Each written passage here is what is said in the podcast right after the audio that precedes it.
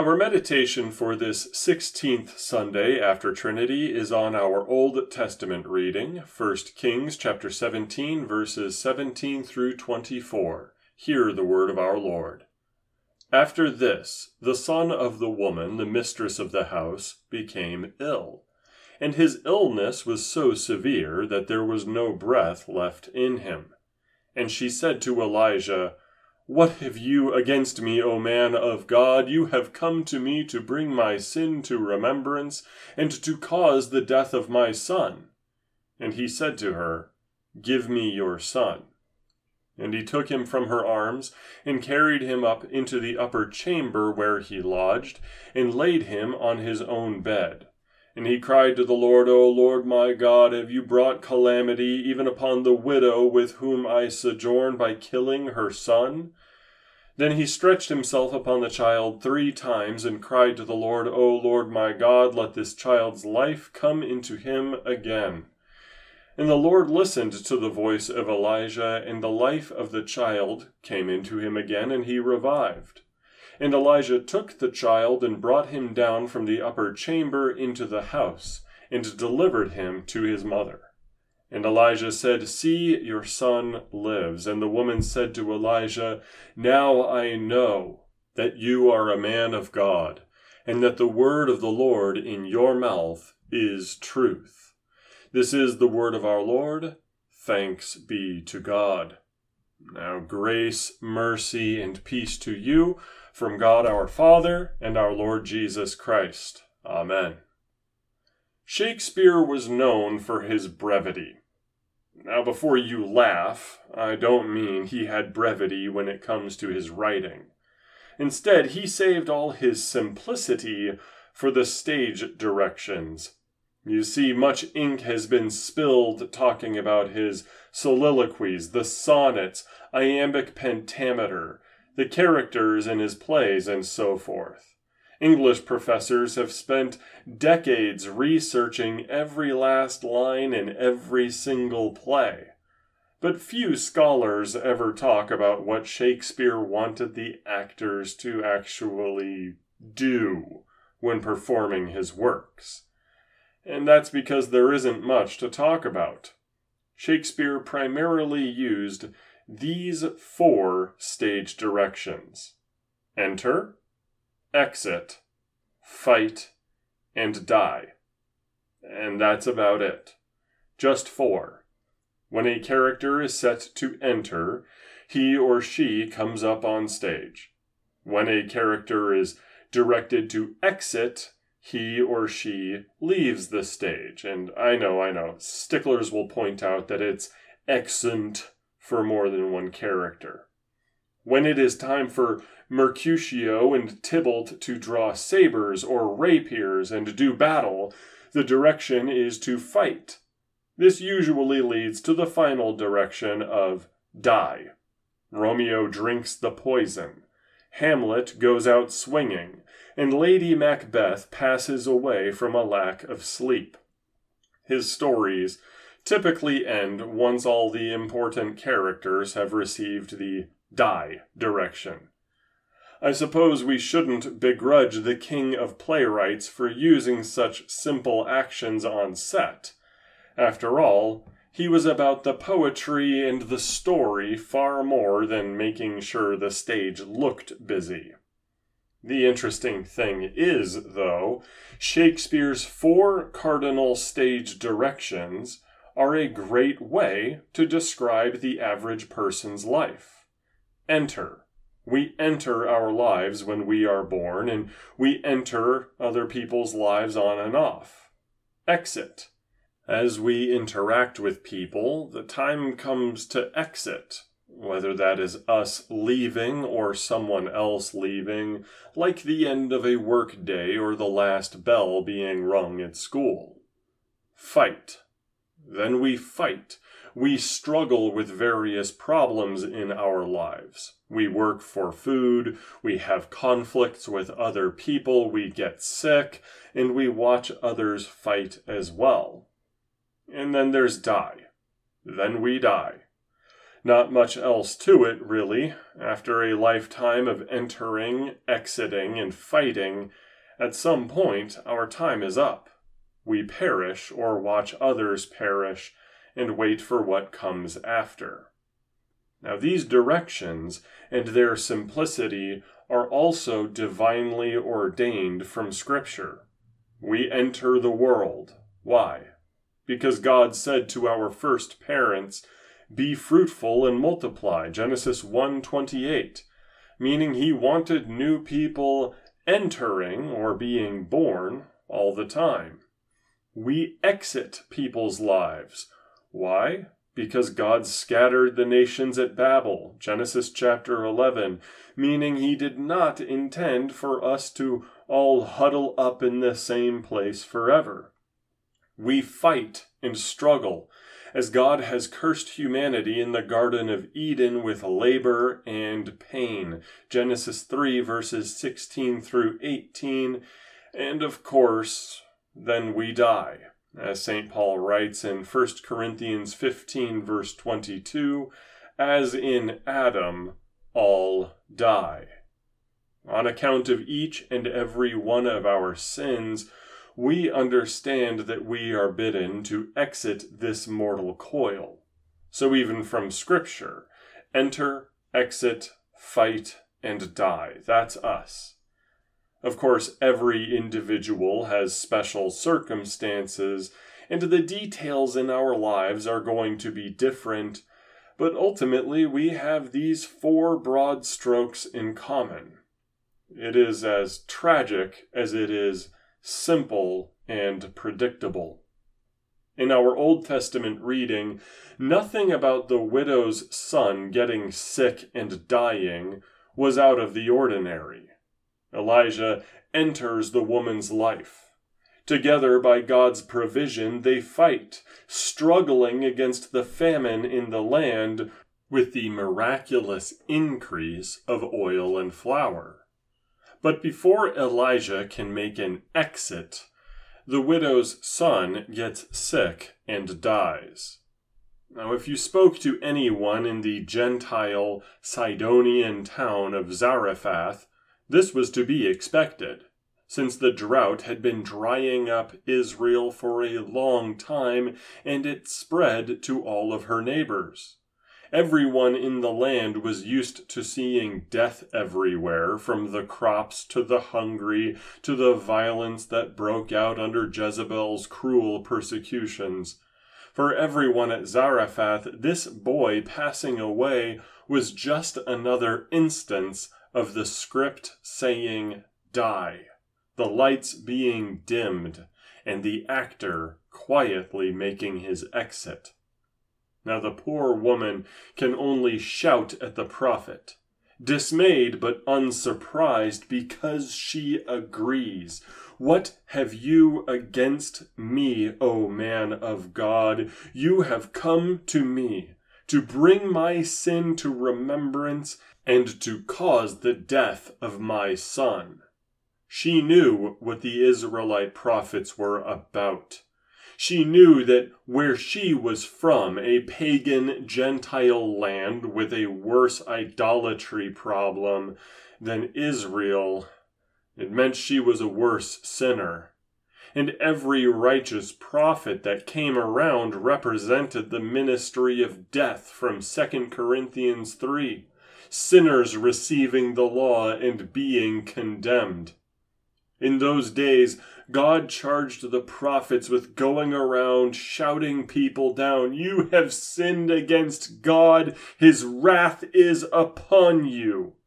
The widow sees her son die, and she immediately assumes that this is what Elijah came for in the first place.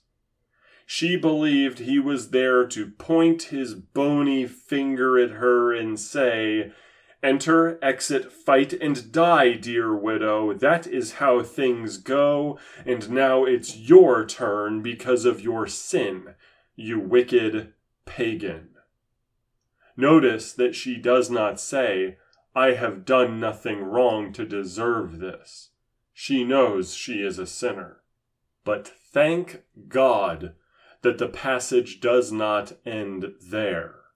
For the most part, Shakespeare's stage directions are vindicated when they describe our lives. We do enter, exit, fight, and die. That is for the most part correct, but he has a missing direction. There is a stage direction that couldn't make it into Macbeth, Romeo and Juliet, or A Midsummer Night's Dream. In our reading today, upon hearing her confession of sin, God decides to teach it to Elijah, to the widow, and to us as well. He wants us to see it and rejoice. Let us return to the text. The widow is not surprised. She is deeply distraught. She accepts her son dying as the way things go. And when she speaks of her sin, we get the feeling that she saw this coming, but she weeps that it has finally come to her. Elijah, on the other hand, was not convinced. God miraculously provided for them with oil and flour while the drought raged on. Clearly, he would not have done this just to condemn a poor widow and kill her child. So he says to her, Give me your son. This woman has repented. God isn't done with this boy just yet, and he isn't done with the boy's mother yet. It isn't time to exit stage left and pretend the show is over. The prophet sees that it's time to make a point concerning this missing stage direction. But Elijah doesn't quite understand yet himself and he prays to our Lord, O Lord my God, have you brought calamity even upon the widow with whom I sojourn by killing her son? The widow figured there was a message here, believing that this was a punishment for her sins, so she confesses. Elijah agrees that there is a message to receive, but this woman's repentance and brokenness leave him unsatisfied. There has to be a part two to this, he says to himself as he asks God, Have you really done this to the widow who has been taking care of us? Now is the time to ask and listen. What is the missing stage direction? What is that missing element of our lives that so few can understand? We get enter, exit, fight, and die, but it always feels like something else has got to be there. And after praying for direction, asking God what he is up to with the death of the boy, suddenly the prophet gets it. Something clicks. The missing stage direction is resurrection, beloved. Elijah understands as soon as he lays the child on the bed, and he begins praying earnestly, O Lord my God, let this child's life come into him again. And God grants that request. Immediately, once the widow sees that she has received her child, she says, Now I know that you are a man of God, that the word of the Lord in your mouth is truth. It is no longer just the ministry of death, which condemns us and points out our sins. It is also the ministry of life that this prophet is engaged in, showing God's mercy and care for all of us in spite of our sins. If this boy died in order to bring his mother to repentance, to bring her to confession, then his resurrection can only mean that God forgives her. And if the boy is brought back to life as a sign of his forgiveness, doesn't this also mean that she too, being forgiven of her sins, will be brought back to life to live eternally?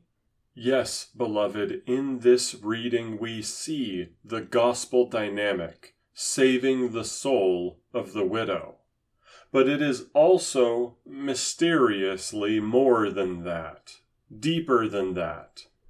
You see, there is a $5 word that some seminarians will bring up to you called typology. Typology is when the Old Testament foreshadows various aspects of the gospel through the lives of the saints.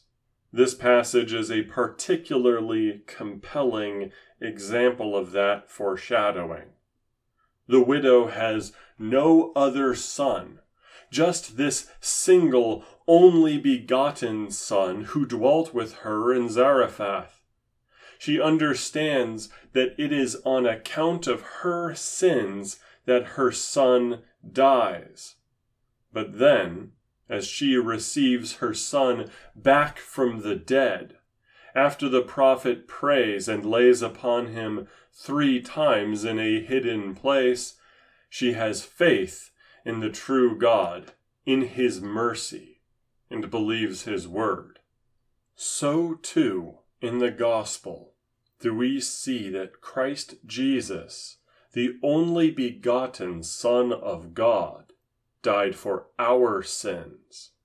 And he remained in the tomb for three days, just as Elijah laid three times on top of the boy.